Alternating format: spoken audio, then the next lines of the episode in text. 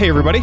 Welcome to the Engage and Equip podcast. This is a resource designed to help form substantive disciples for the local church. This is episode number six in the seven episode repost of the sermon series from 2012 called Touchy Issues out of the book of First Corinthians. Throughout this sermon series, we have covered a myriad of issues surrounding sexuality. And the issue that we're going to cover today is deciding on singleness. So, lead pastor Nick Gibson is going to walk us through how we could do. If this sparks your interest at all to look into these topics more in depth, more resources about this are available at the Engage and Equip blog, which you can find a link to in the description. Thanks for listening. Hey, if you've got a Bible, go ahead and open it to 1 Corinthians 7. If what you're pulling out is a Pew Bible, that's page 1780. 1779, actually. For the last number of weeks, we've been talking about chapters 6 and 7, and which is mostly all about um, relational status, marital status particularly. Um, and uh, between chapters 6 and 7, we talked about sexual immorality, we talked about same sex attraction, we talked about um, marriage, we talked about divorce and remarriage, and this morning we come to the subject of singleness. And um, one of the things I've, I've said each time is the focus of the passage has always been how are we to be fully devoted to God in this thing, whatever the subject is? And today is no different. I'm going to start reading in verse 25, and I'll read to the end of the chapter.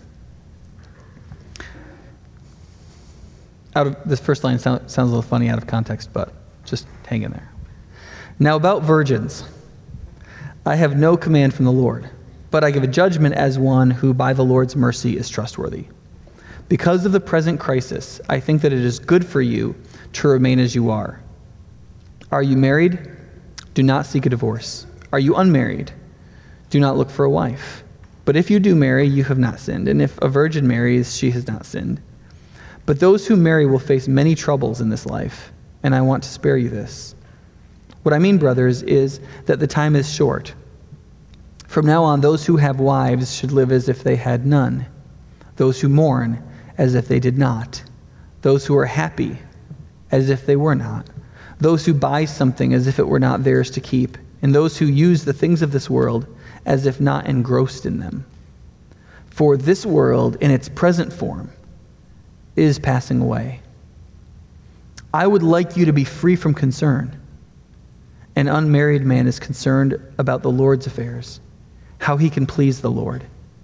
But a married man is concerned about the affairs of this world, how he can please his wife, and his interests are divided. An unmarried woman or virgin is concerned about the Lord's, affair, Lord's affairs. Her aim is to be devoted to the Lord in both body and spirit. But a married woman is concerned about the affairs of this world, how she can please her husband.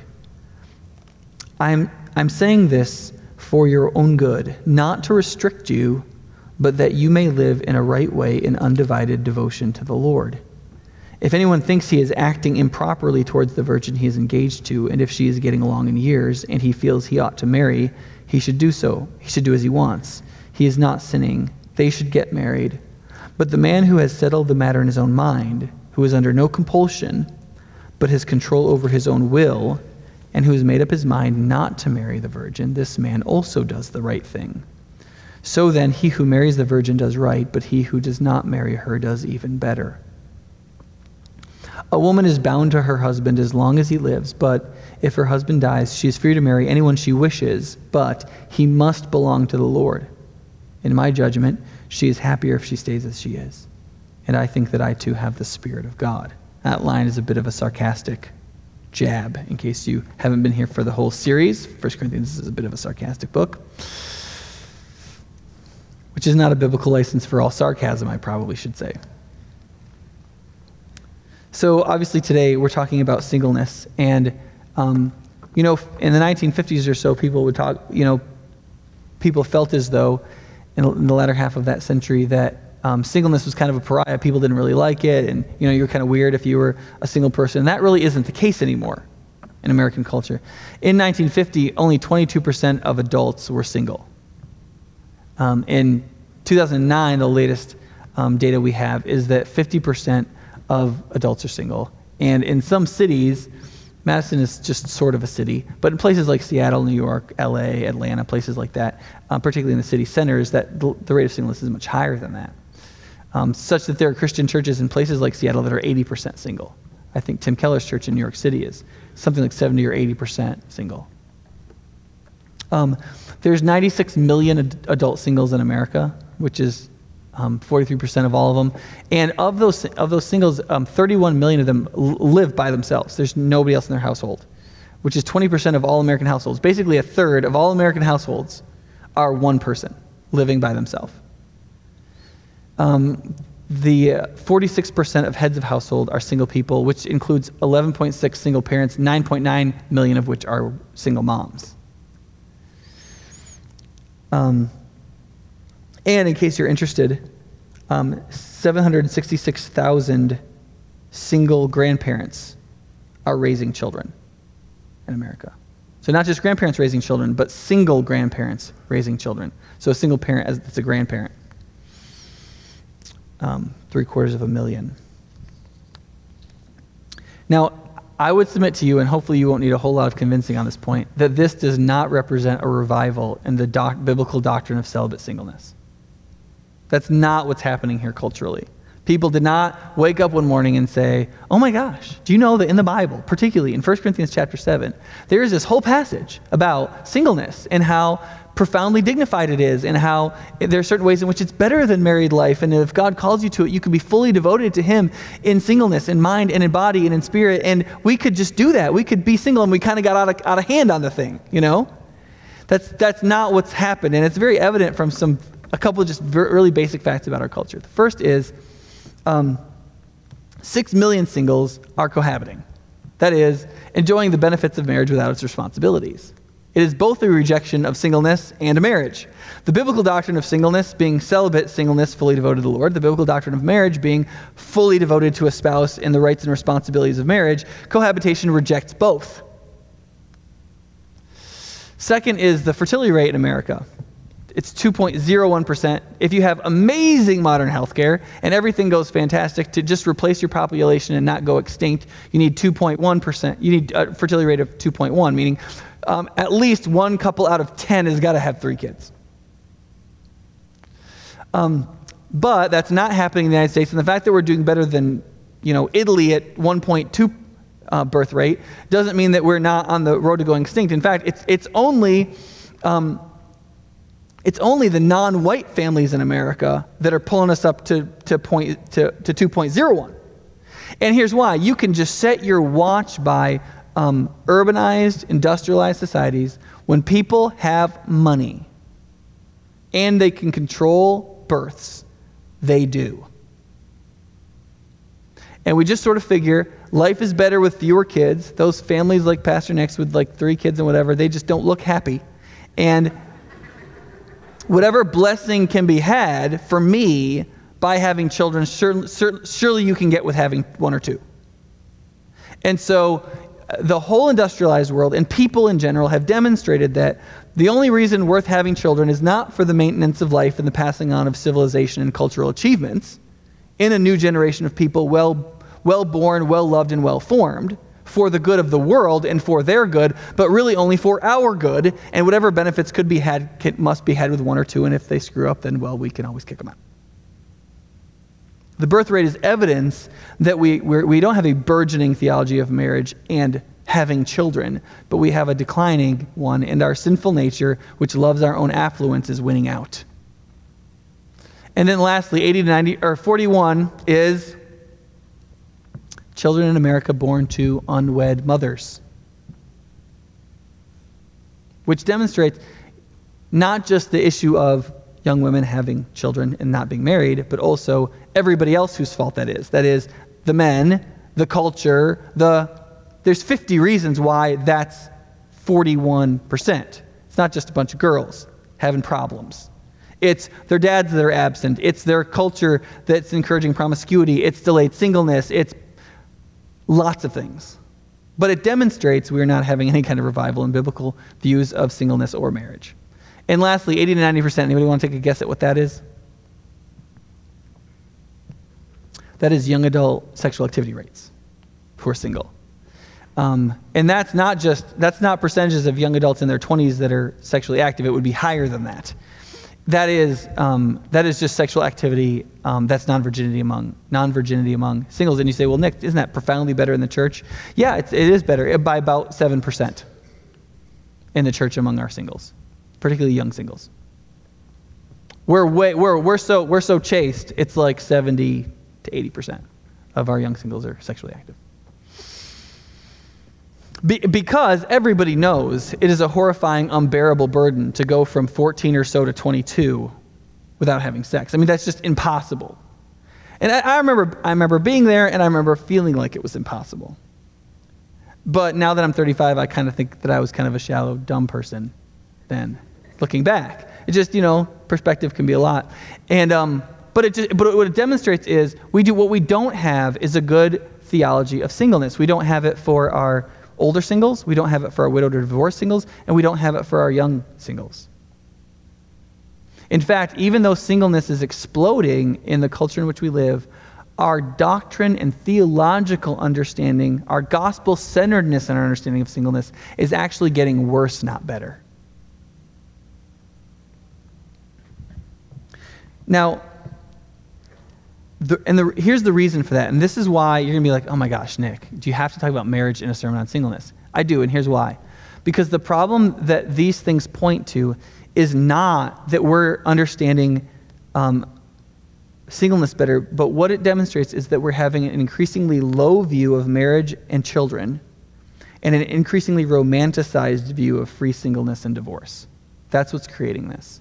And really, one of the things, and here's the thing who pays for that? The people who pay the worst are people who are either single or who, because of it, end up single. That's who pays the worst.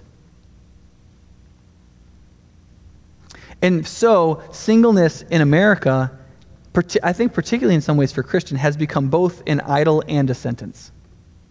Singleness is an idol to us. The freedom of free singleness is an idol, and at the same time, it feels like a sentence and especially for Christians because they're emotionally torn because they know that there are certain biblical standards and they're just not doing them, which creates this rift within inside you, which also creates an issue with your relationship with God and all that. And it's just this big, sort of nasty, spiraling tornado. And it's very clear from secular writing on this that um, this is sort of beneath the surface and it hasn't come out entirely yet. For example, there's a, an online magazine out of Seattle, which is sort of a very single urban center called straight.com. And um, there's a number of articles recently about singleness and about eh, one of the articles is about these extremely attractive, extremely accomplished, internationally traveling single people who don't have boyfriends or girlfriends, and how can that possibly be? And, and but basically, they all whined about the opposite sex. The women were like, you know, guys don't have any guts and they don't come up to me and blah, blah, blah. And the guys were like, all these women think they're princesses and no guy's ever good enough for them. And so they just kind of sneer at us and I don't, we don't want to talk to them. And here's the problem. Yeah, it might be partly the problem with each gender. Yeah, guys aren't very good at talking to women anymore. That's true. Women are a little stuck up on thinking that they're princesses and no guy could ever possibly be good enough for them. Yes, that's partly true. But part of it is just a problem with understanding what singleness and marriage are part of the reason why guys accuse girls of being stuck up is because the girls don't understand marriage and neither do the guys. The reason the other accusation happened is partly because they don't understand what marriage is. They don't understand what makes for a good spouse. They think that, that a good spouse is somebody who keeps you constantly raptured in being interesting the rest of your whole life. That's, it's great to marry somebody interesting. It's not on the top 10 list of things you actually need. And so, and here's why this is important. In the Westminster Confession from 16 or 15, whatever, one of the, one of the sins listed in it was prolonged singleness. And the reason was because in prolonging singleness, not only do you build into your own selfishness, but also you, you actually are denying someone a spouse who's supposed to have one. Either by tying up this person's spouse with you through prolonged dating or cohabitation, or by you supposing to be their spouse, but you are withholding yourself from them as a full spouse, even though you're meant to give yourself to them. And there's a lot of singleness that frankly could be cleared up if we got that stuff sorted out. And then we just have the, have the single people who are supposed to be single, and then we could just minister directly to them. Now, it's probably not controversial that the main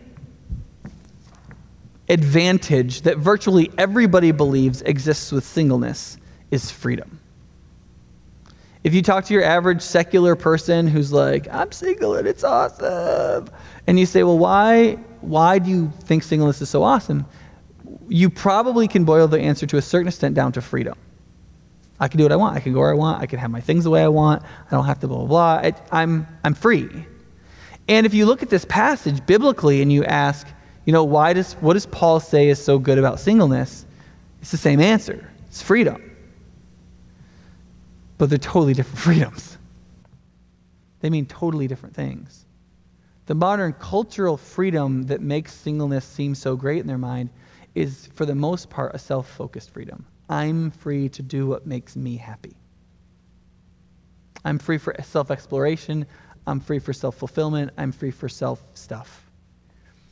Whereas here, the focus on freedom is for devotion to Jesus. That the great advantage of celibate Christian biblical singleness is that you're free in body and spirit to be fully and totally devoted to Jesus. Nothing dilutes that, nothing splits that, nothing divides that, nothing gets in the way of that, and it's more direct than it is indirect. It, you, you have the opportunity to be completely and fully devoted to Jesus in both mind and spirit. And it's an amazing thing. It's so amazing that even if you have an opportunity for marriage, you might want to forego it because it's that good.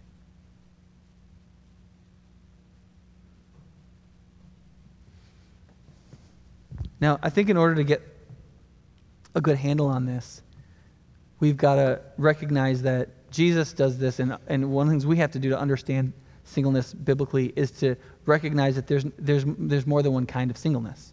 There's not just one kind of singleness. For example, Jesus says this in Matthew 19. You'll remember the first verse from last week because I read verses 8 and 9 and 10 and 11 last week. He said, Not everyone can accept this word, but only those to whom it has been given. He's speaking about the verses before he referenced marriage, which I talked about one week or two, one week ago. And he says this For some are eunuchs because they were born that way, others were made that way by men, and others were, have renounced marriage because of the kingdom of heaven. The one who can accept this should accept it. So you see, he realizes that it's hard for us to accept that particular teaching. And he basically says this. He says, he says listen, some people are just born, they're not going to get married because they have, there's physical deformities or physical defects, and there are people like that. And, you know, we need, you need to recognize that. There are people out there that are going to be personally struggling with the whole issue of marriage and singleness because, because they were born with male and female sex organs or something. Like, it, there's issues like that that people have. And there are people like that, and Jesus loves them, and they may be celibately single for that, for that reason. And that's a reality. Other is they were made there that way by men. That is, that there were practices in the ancient world where, particularly this is almost always men, but men's gear were removed so that they could work with, you know, with the royal harem or within the, within the royal areas, but they couldn't make a play for the throne because they couldn't take royal women and they couldn't have children through them and so on. And so they'd actually make these high level men, often extremely talented men, um, eunuchs, so that they could be used in the royal court as dignitaries and emissaries and so on, but that you'd never have that kind of risk. In fact, there's a lot of biblical scholars that believe that Daniel was probably a eunuch. Um, and then there are some people who just they just choose it. They just they they could get married, they have the ability, but they just choose not to. They just they just choose to stay single and celibate. So you can tell that Jesus means single and celibate when he refers to them euphemistically as eunuchs. They don't get to use their gear. They're eunuchs, metaphorically speaking, because their singleness is celibate. And he says some people choose that, and they choose it for the purposes of the kingdom of God. Now, um, there's at least four kinds of singleness that we can talk about. Um, pre-marriage adulthood, that is no opportunity for marriage yet, or sort of coming into that life stage. There's prolonged singleness, which I've been kind of going on about. There's involuntary singleness, you're single but you don't really want to be. And there's chosen singleness, the kind that this passage is talking about. And the reason it's important to distinguish between these is because what you need to do as a Christian is different in each one. The, what the step of faith is, isn't the same.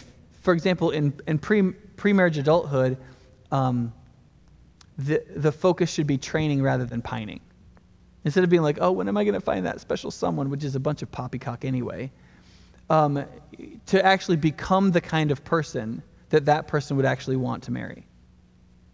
I remember a few years ago, I was, this is how I actually recruited Adam, was I was speaking at a college retreat in Chico, and I was, we were there, of course, there's always piles of Christian girls there, and they're like, oh, guys, blah, blah, blah, guys, blah, blah, blah, blah, guys. And, um, you know, and they're like, when am I going to find my special someone? Like, I sat and talked with these, these four girls from Sacramento for like two and a half hours about guys. I was like trying to just read, and they came up and they're like, Nick, blah.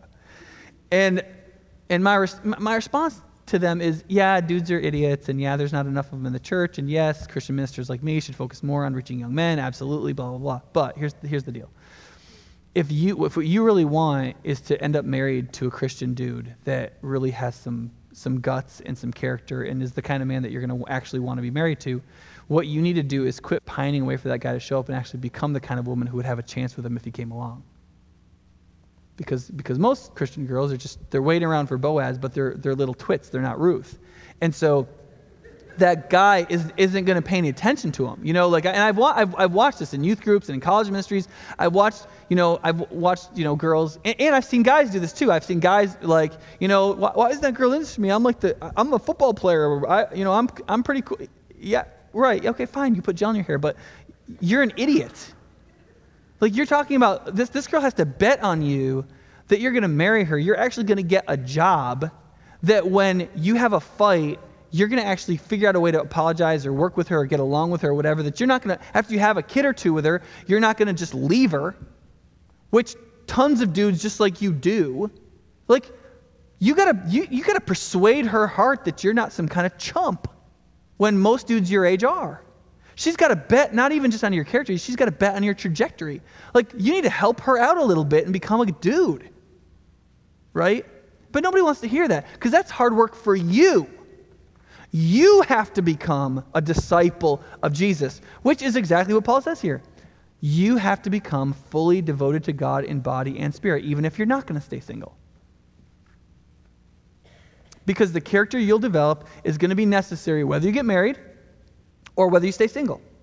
And either could happen if you're in that first group. The second group is prolonged singleness, and that is singleness for the purpose of personal freedom and self fulfillment and self affirmation. I can have my things and I can have them the way I want, and I don't want to. And I think, I think the Christian response to that, if you find yourself in that group, is repentance. Realizing that that's, a really, that's kind of a terrible idea and that you want to do something different. And if you're a dude, you either say, or, or a girl, either you have the gift of singleness and you choose it and you embrace it, or you don't and you get about finding the person God wants you to be with, which is an active, not passive process. It has to be more active today because everybody thinks it's a passive process. Now, um, to people not in that age group, here's the thing, one of the things I need to talk about. Lexi and I have talked about this. You know, uh, parents, particularly like, you know, middle class parents, we think about trying to save money for our kids to go to college, right? I'm going to save for my kids to go to college. Or we think we'll do that when we're in our 50s or something when we finally get done paying for boats and stuff. And so but one of the things I think we need to think about is if we're if we're biblical Christians and we want our young people to grow up and to be celibately single and then embrace the marriage or embrace biblical celibate singleness, um, in what ways will we do we as their parents need to try to be their allies in that process? And here, here's what I think. I think that that we need to do what we can to be ready to help them financially because for most of our kids, they're going to be in a very protracted educational process, aren't they? Mass, you know, I mean, to, to get where we were, most of them are probably going to have to get master's degrees or something like that. They're going to be in school till they're 29.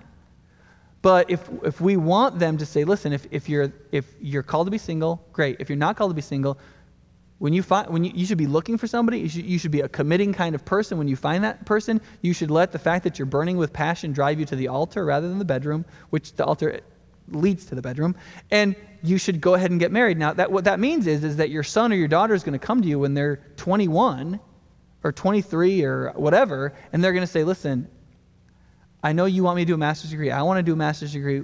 You know, Andy and I have more education to do, but we're just we're at this point where we know we're going to tie our lives together, and we just believe we should get married. We're we're kind of burning with passion, and we're trying to honor God, but we want to honor you, and we want to be successful and at that point, we need to be willing to say, I understand that. I understand that. And your, your mom and I have been, have actually, you don't know this because we didn't tell you because we wanted you to work hard in undergrad, but we've been, we've been saving for years so that we could help you through your master's degree years in case this happened. So we're gonna, we want to pay for your first master's year tuition so that when you can work and when you can do this and you can, it's going to be tough. We're still going to make it hard for you.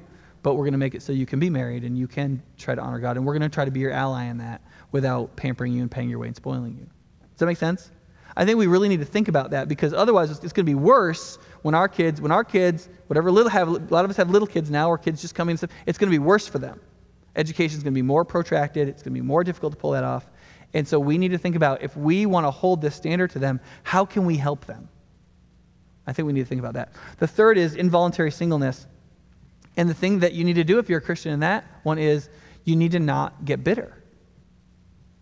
There's one lady who wrote into a, a Christianity Today article on this who was single, and she said, um, If singleness is a gift, why didn't I get mine? Meaning, she's single prolongedly, and she doesn't feel like she has any gift of singleness. She really wanted to be married. And there's a lot of people in involuntary singleness who feel that way. Lots of people, especially women.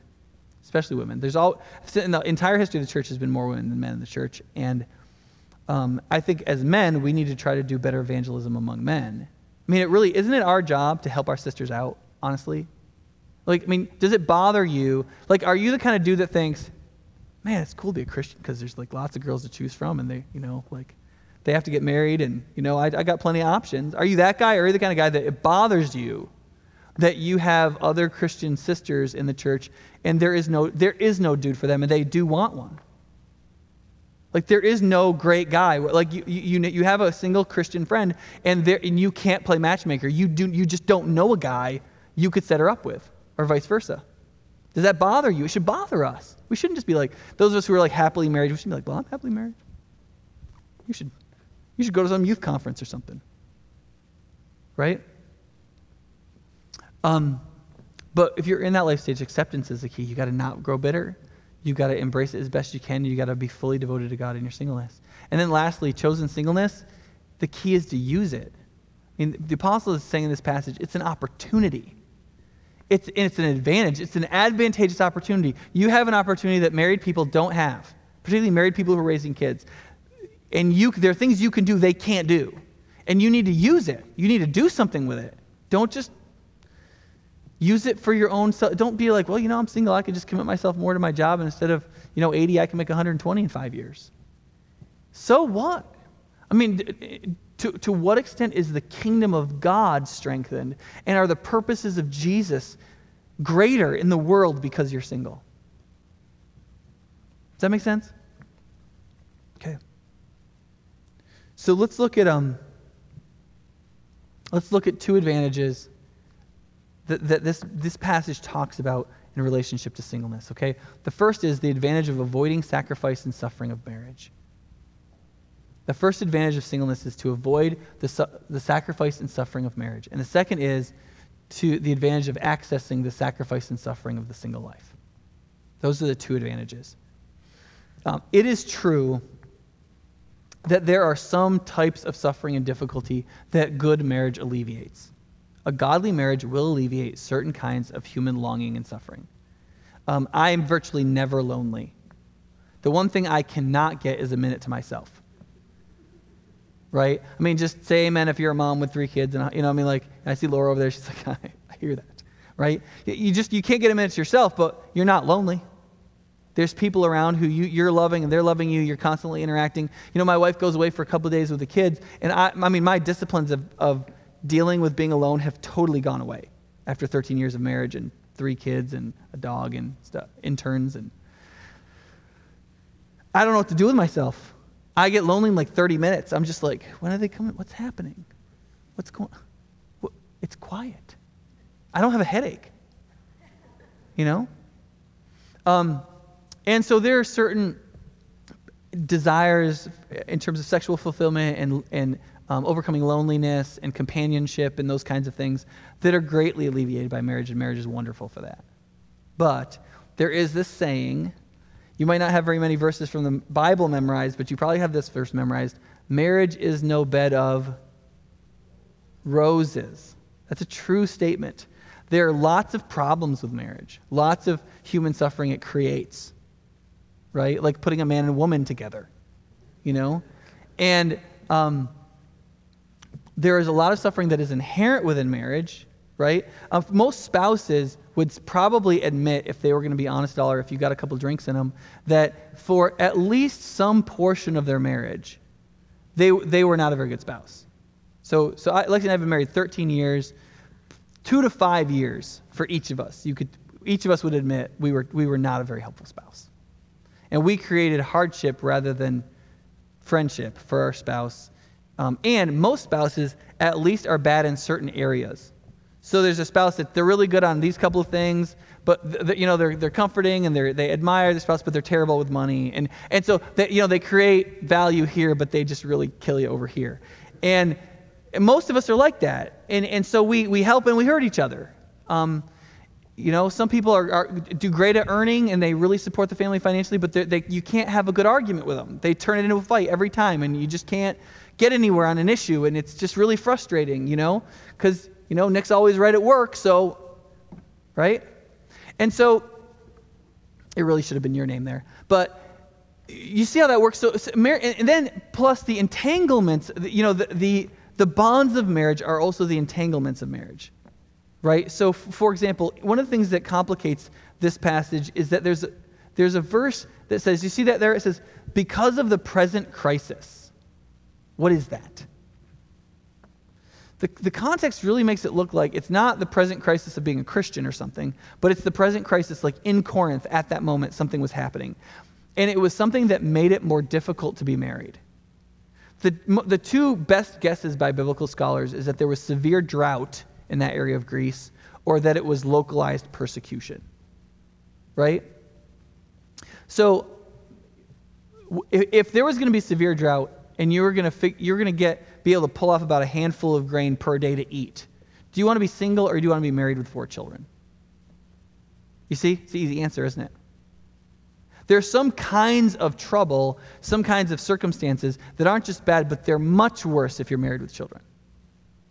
And in certain circumstances, singleness is really great. Take persecution, for example. You know, persecution is going to come along, they're going to beat you to death. Is it easier to flee if you're a single person or if you're married with some kids? It's much easier to just pack a backpack and go if you are single. It's very, in fact, if you, if you look around the world, who, who, are, who are the refugees in the world? It's mostly families. Because when the rebel army comes in, it's people who their livelihood is there, their home is there, they're situated. They it's very hard for them to leave because, and they have children. They can't just take their three-year-old and their five-year-old and their eight-year-old and and and go faster than an army. They can't hold on to the back of a bus and all their kids and get where they're going. It's, it's, there's, there are these entanglements of family that are its bonds that create huge liabilities. The financial crisis of 2008 to the present if you're going to be somebody who loses your job and you're the primary income winner for your family, would you rather be single or would you rather be married with kids? It's an easy decision, right? There, there are many sufferings that exist in life that happen to us that are much easier to get through when you're single. Because the assumption here is, is that if you have the right theology of marriage, you're hopefully going to have the right theology of passing on life and civilization through children. And so most marriages are going to be procreative. And so you're going to have children. And children are a blessing, but they're also a huge liability in relationship to suffering, especially if things are going badly in the culture of the society. Whatever goes bad for you goes much worse for you because you're trying to care for and protect children. And one of the advantages of singleness is that you bypass that. And that's a real advantage. It's a real advantage. And, therefore, and that may also help you not think that marriage is somehow the solution to your problems. It's not. Marriage has its own set of problems, and some of them can be much worse. But there's also the other advantage that's just as important, and that's the advantage of accessing sac- of accessing sacrifice. It's not just the, the suffering and sacrifice you get out of if you're single, but there's also sacrifice and suffering that you get to have if you're single which is just as big an advantage. Paul, Paul sells this just as hard as he sells the suffering and sacrifice you avoid. He sells the sacrifice and suffering you get. Um, l- look at these verses. he, he says in the beginning of that paragraph in verse 32, the first line is, I would like you to be free from concern, right? Which goes back to that question of freedom. Is it free from, freedom from concern so that you can do whatever the heck you want? Or is it freedom from concern so that your life can be focused in a, in a godly, gospel centered direction, right? That's the issue. It's the second, right? And you see that because the last verse in the paragraph, he says this I'm saying this for your own good, not to restrict you. Now, he means that literally. When he says, I'm saying this not to restrict you into singleness, he means that. When he says, if you want to get married, go ahead, he means that. This is not meant to be some kind of strong arming into singleness. He's selling singleness. He's saying, quit thinking it's bad. It's not bad. Singleness is a great status to be in. You want to get married? Get married.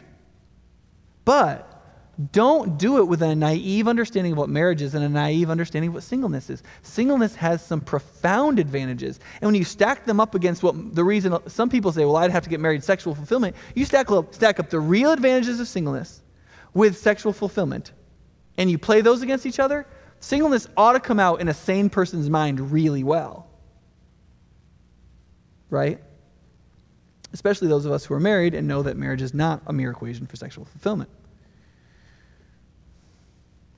Now, one, now you might say, okay, well, but okay, but Nick, why is why is marriage why is being single fully devotion to God and marriage isn't? I mean, the whole the whole Bible says marriage is this great thing. Bible says he who finds a wife finds a good thing. Song of Solomon talks about rejoicing with the wife of your youth, and isn't it wonderful? And you can be in love, and blah blah blah. And Genesis minute people are created in Genesis, God's like, we shouldn't have just a man, we should have a woman, and they should be married, and they should have children. And so you've got Genesis 2, the two will become one flesh, and they populate the earth, and blah, blah, blah. Like the whole Bible is this whole book that esteems marriage, and esteems having children, and esteems building civilization together, and esteems all of that. So how can he say this, that that's devotion to the Lord? Isn't getting married and having children and building a society and, and, and mirroring Christ in the church within a marriage, isn't that being wholeheartedly devoted to the Lord? I mean, don't aren't married people wholeheartedly devoted to the Lord? I mean, why would he say that this is somehow better?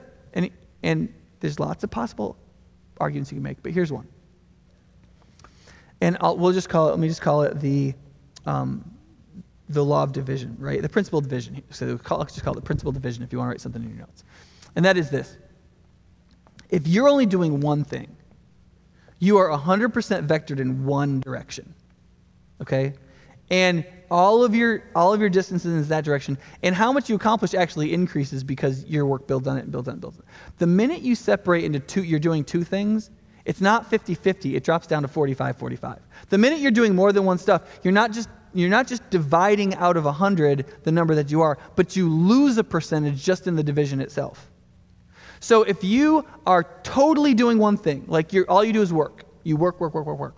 It's 100, you're 100% at work. The minute you do something else, let's say you get married, you don't go 50 50, you go down 45 45. Then you have kids. Now you're at 29, 29, 29. Do you see how that works? You're, you're in multiple directions, which is difficult enough it is, but the divisions themselves pull a certain percentage out of the system because you lack focus. I mean, 30 or 40 years ago, there, was some, there, there were people talking about multitasking. Multitasking is a good thing. You should multitask. Multitask. You get more stuff done. You, and there are a couple kinds of multitasking that actually work. Very few, but there are a few. You know, listening to a talk while you're doing the dishes. Yeah, you do the dishes 30% slower, but you listen to an hour talk, and so, okay, it works. But, but generally speaking, when you multitask, you lose. You don't remember as much. You don't think as clearly. You don't get as much done. You, multitasking doesn't work. And not only does it not work, there was about you know 15 years of research that was like multitasking doesn't really work. But now more recently there's been research on its effect on people's brains. That it actually it, it makes you less. It doesn't just mean you accomplish less, it makes you less because it, it begins to scatter your thinking process and the way you think about stuff. And so they, there was an ABC or an NBC, NBC special some time ago on, on 20 year olds at MIT who were studying hard sciences and their capacity for concentration linear thought, which was going down. Smartest kids in the country, dealing with things that you have to think linearly, but they've got, they've got smartphones and they, they're on their, they, they, they've got Google chat up and their, you know, their Facebook is over here and then they're doing math and science at the same time. And so they learn one thing, but then they think about, you know, bananas, and then they think about another thing, and then they go get a latte, and then they think, and they're constantly getting interrupted, and they do 50 things at once. They don't just lock themselves in a cubicle for eight hours and study math like people oftentimes used to do in college or be part of a fraternity. And what that does is it, it changes the way we think and remember things. We remember less, we think less clearly, we think less linearly, and our minds are much more confused. And listen, what a smartphone accomplishes, a couple of kids will accomplish in spades.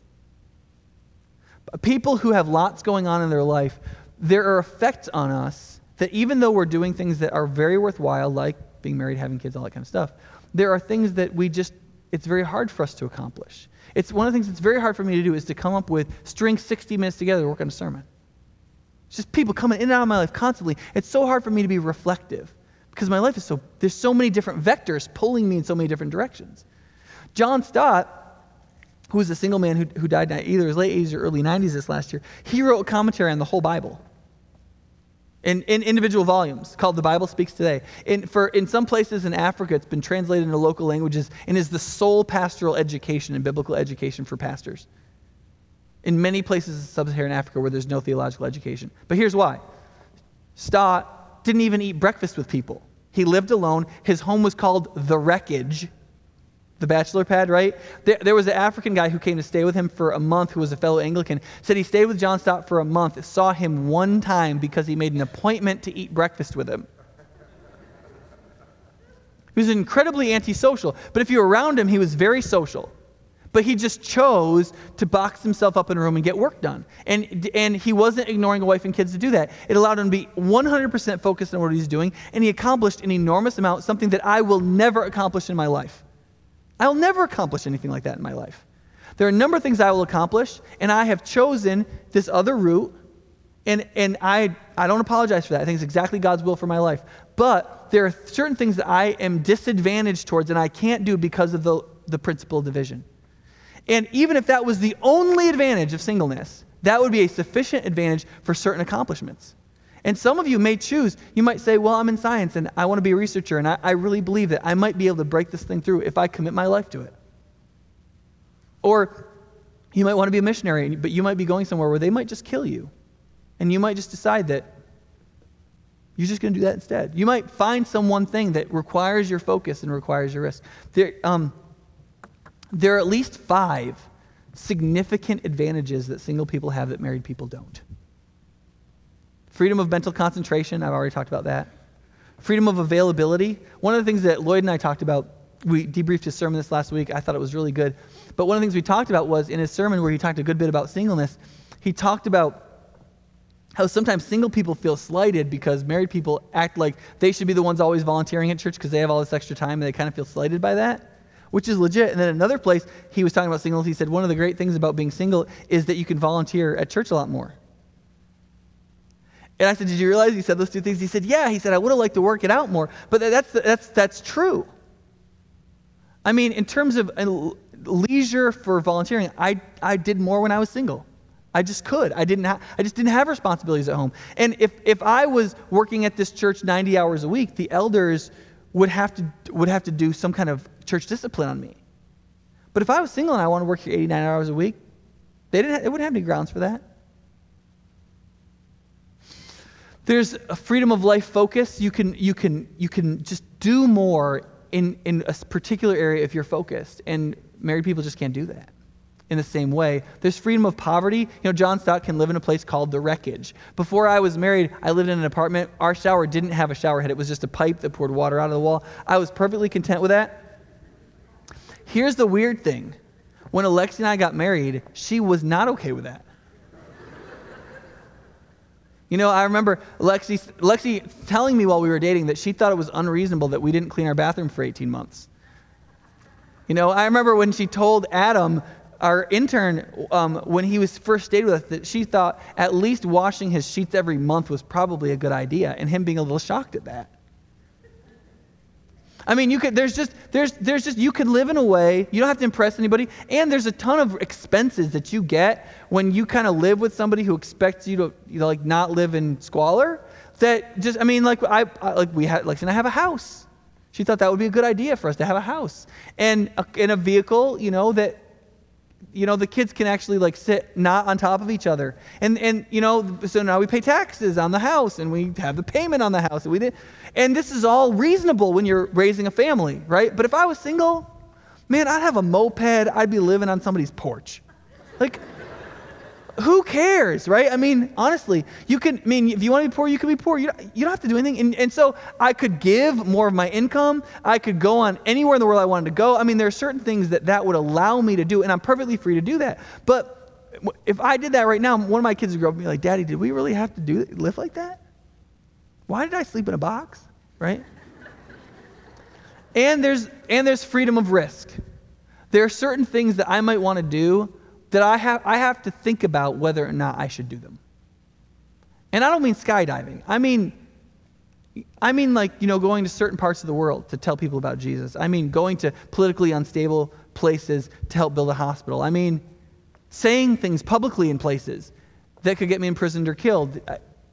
I, mean, there, there are risks that you take in life. And, and, and I don't, listen, I don't believe that, I think, as for the most part, all of us need to take more risks as Christians. That's what I, I, think. We all need to take more risks. I think most of us hide behind our responsibilities and we say, well, I can't do that because of the kids. Well, really, I'm just teaching my kid to be a coward, thinking that I'm trying to do the right thing for them. And really, I should, we should, I think we should all probably take more risks, okay? So just, that's where I'm coming from. But single people can be less reflective about that. They have fewer responsibilities. Certain risks that somebody like me should really probably just avoid, at least for the, for the next few years until my kids are a little older. A single people don't have to. I'm going to go to Burma, go to Burma. If you feel God's calling you to do X, do X, as long as it's biblical. You don't have to worry about that stuff. And listen, that shouldn't make you bitter. That should make you excited. That should inspire you. you and there's probably 10 or 12 more that we could talk about, right? These are just five of them. And these are major advantages. If you see your life as something you want to be totally devoted to God in mind, in body, and in spirit. You see, if that's not your goal, if you're a Christian on one level, but your goal in life really isn't to be fully devoted to Jesus and everything, these do not sound very exciting. They, oh, good, Nick, I can suffer for Jesus. That sounds like a fabulous thing. But listen, if you're converted on the level to where Jesus is the Savior and King, the kingdom of God is the kingdom that will be, though this world in this form is passing away, that you want to be like and, and serve the Savior, these five advantages are enormous. They're, they're a dream come true. And and for those of us that are married, there should be a part of us that looks at those and goes, looks good. Man. So let me end with this. Um, verses 39 and 40. I'm going to skip that for now. 39 and 40 talk about um, whether or not you should get married. It's the, oh, if you're engaged to this virgin and blah, blah, blah. And there's two commands, right? It's, it's um, if, you, if you get married, you got to stay with them the rest of your life. And if you get married, they have to belong to the Lord, right? So two commandments. If you get married, it's for keeps. And two, you can't marry a non Christian if you're a Christian. Those are the two commands. Everything else is judgment. You have to decide, you have to make a call. But the emphasis is on decisiveness. Do something. You know, if you're engaged, you know, he's like, so, so here's a person, he's engaged to this woman, and he's, you know, they're going to get married, but they're kind of waiting on something, but then he feels like he ought to marry her, but maybe he's going to stay single, and he says, listen, make a call and go with it. Just make a call and go with it. And don't constantly wonder what, what you should have done or what you ought to do. You just do it. And if you want to marry her, marry her and then stay with her the rest of her life until one of you dies. And if you don't want to, and you feel like you've got the strength and you've got the calling and you've got the gift to not do it, and you're not going to burn with passion for the rest of you, then don't marry her. It's up to you, just but but do it.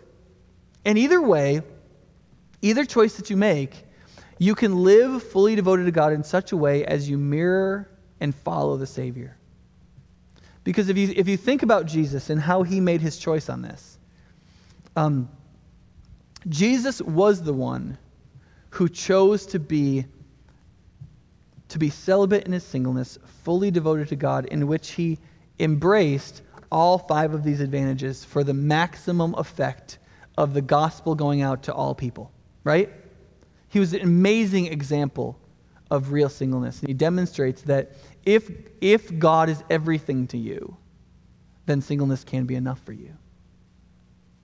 But why did he do it? He did it because he was burning with passion for the bride he wanted to be married to, didn't he? He did it to purchase a people for himself to which he would be in a marriage relationship, so to speak, for eternity. He did it to create a situation in which he would be together with us. He would be our Lord and we would belong to him forever. He did it to create the picture that we mirror to the world when we get married. But you've got to pick one and you've got to go with it. You've got to be decisive, mirror the Savior, be fully devoted to Him, make a choice. And if later on you, you want to change it, if you're single and you want to get married, you can. It's fine. But don't, don't live in the singleness indecisively. Embrace it. And, and in each of these cases, in each of these cases, it's got to come from Jesus. You're not going to make it married without Jesus and it's going to be very hard. You're not going to be able to be holy. You're not going to be able to be what God has actually called you to be without Jesus. You might be able to hang in the marriage for the rest of your life. That might work.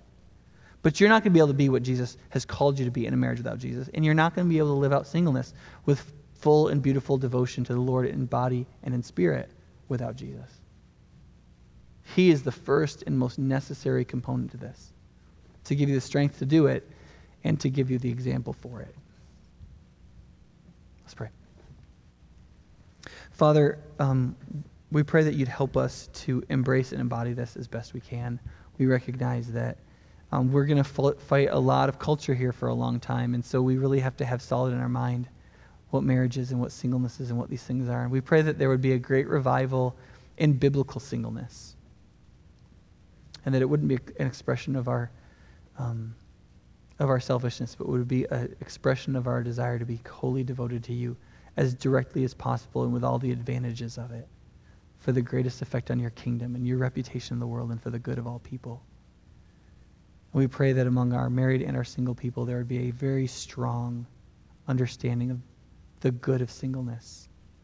And that in all of these things, we would be a decisive people, embracing the role you've given us and living it with all our heart.